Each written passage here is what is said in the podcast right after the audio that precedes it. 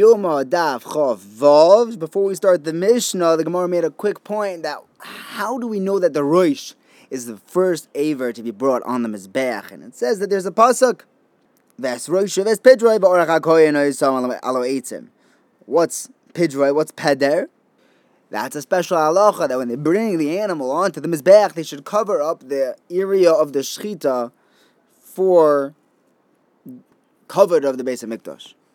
Now the Mishnah says the third payis, the third lottery, they would ask whoever didn't do the Ketairis, come here, anyone who's new, who hasn't done it before.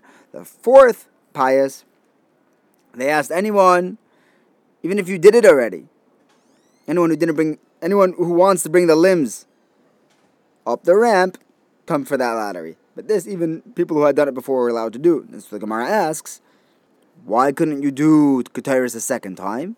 Because it brings about wealth. It makes the person who does it wealthy. The Papa says, how do we know that it makes a person wealthy? The Pasuk says, and then it says, Baruch Hashem Cheloi.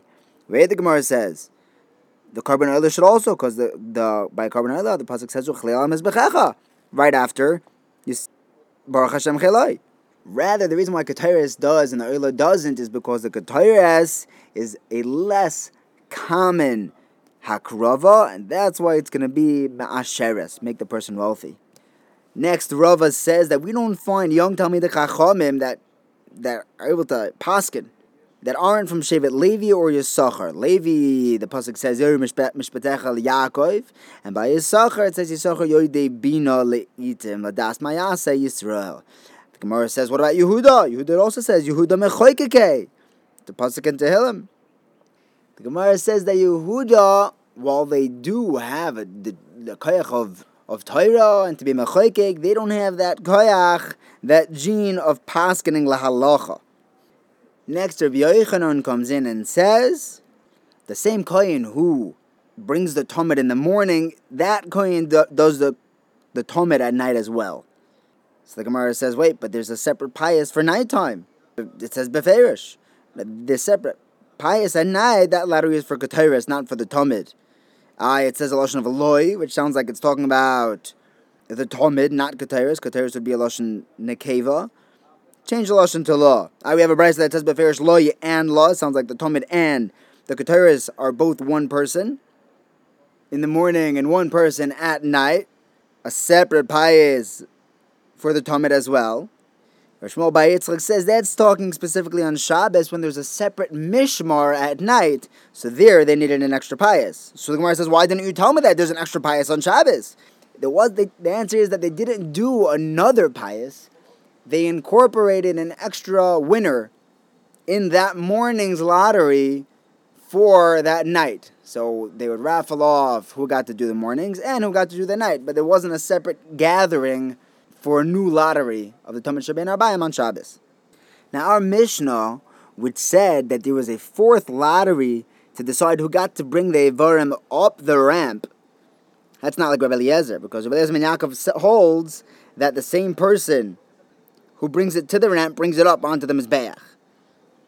What's the machloikas? Why does Rabbi Eliezer Yaakov say that he brings it all the way up?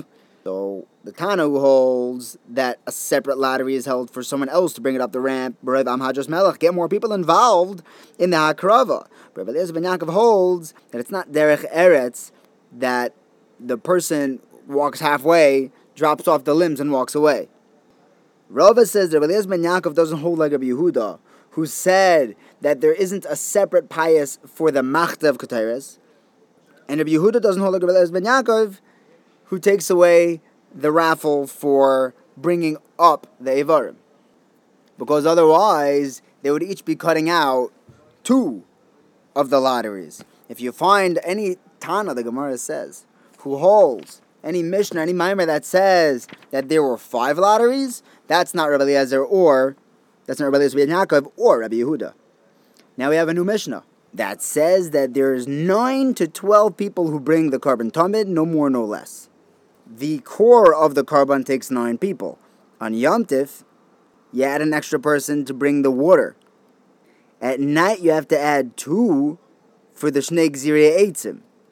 On Shabbos, it was also 11, because there's nine of the Tamid plus the the two beziche levoina for the lechem aponim, and if you have a Shabbos that's on a Yom Tiv, then besides for the Shnei Beziche Levaina, there's also an additional one to add up to 12 who would carry the water. Nerba Abba or Rami Bar Choma say, in the name of, some people say it was Rabbi Yochanan, they say that the only time that you're allowed to do the Nisach HaMayim on Sukkot is in the morning. How do you know? Because it says that on Shabbos, he would pour in the water. Now, if you're able to do it at night, then you could just do it after Shabbos which would come out carrying 12, even though it's not Shabbos. So it must be, since we get the number 12 only on Shabbos, that the water is only poured in the morning. Rav Ashi brings another ayah. He said that there's a man with the Tzeduki who poured the water on his feet, and this is why we had to be very careful to watch the Kohen's hands while he was doing the Nisach HaMayim. And when the, the Tzeduki poured it on his feet to show that he didn't hold the Nisach HaMayim, they pelted him with their Esregim. What were they doing with their Esregim? It must be that they did the Nisach HaMayim in the morning. Reb Shimon Bar says, How do we know that the Tamid Shal Ben Bayim gets two Gezirei Eitzim with two separate kahanim? Because the pasuk says va'arku, and they arrange it. Va'arku eitzim. In the morning it says uvir alel hakoyen eitzim. One koyen brought it in the morning. So one in the morning, two at night. The Gemara says, hey, maybe the pasuk is, only, is both psukim are talking about the Tamid Shel Shachar, and he's saying that there's one kohen who brings the two gzeri, the, the two gzerin in the morning, and then two more kahanim bring the two gezirin. Maybe it's all in the morning. Nah, then the pasuk would have said uvier uvier. It changes the lashon to uvier of the ovid, uvier the orach. No, maybe it changes the lashon just to teach us that two people bring the second round. But who says it's coming to teach us that it was at night instead of morning? No, because then it should have said uvir uviaroi. Or v'orach v'orkoi. Why does it change the lashon uvir v'orkoi? Shema mina one in the morning, two at night.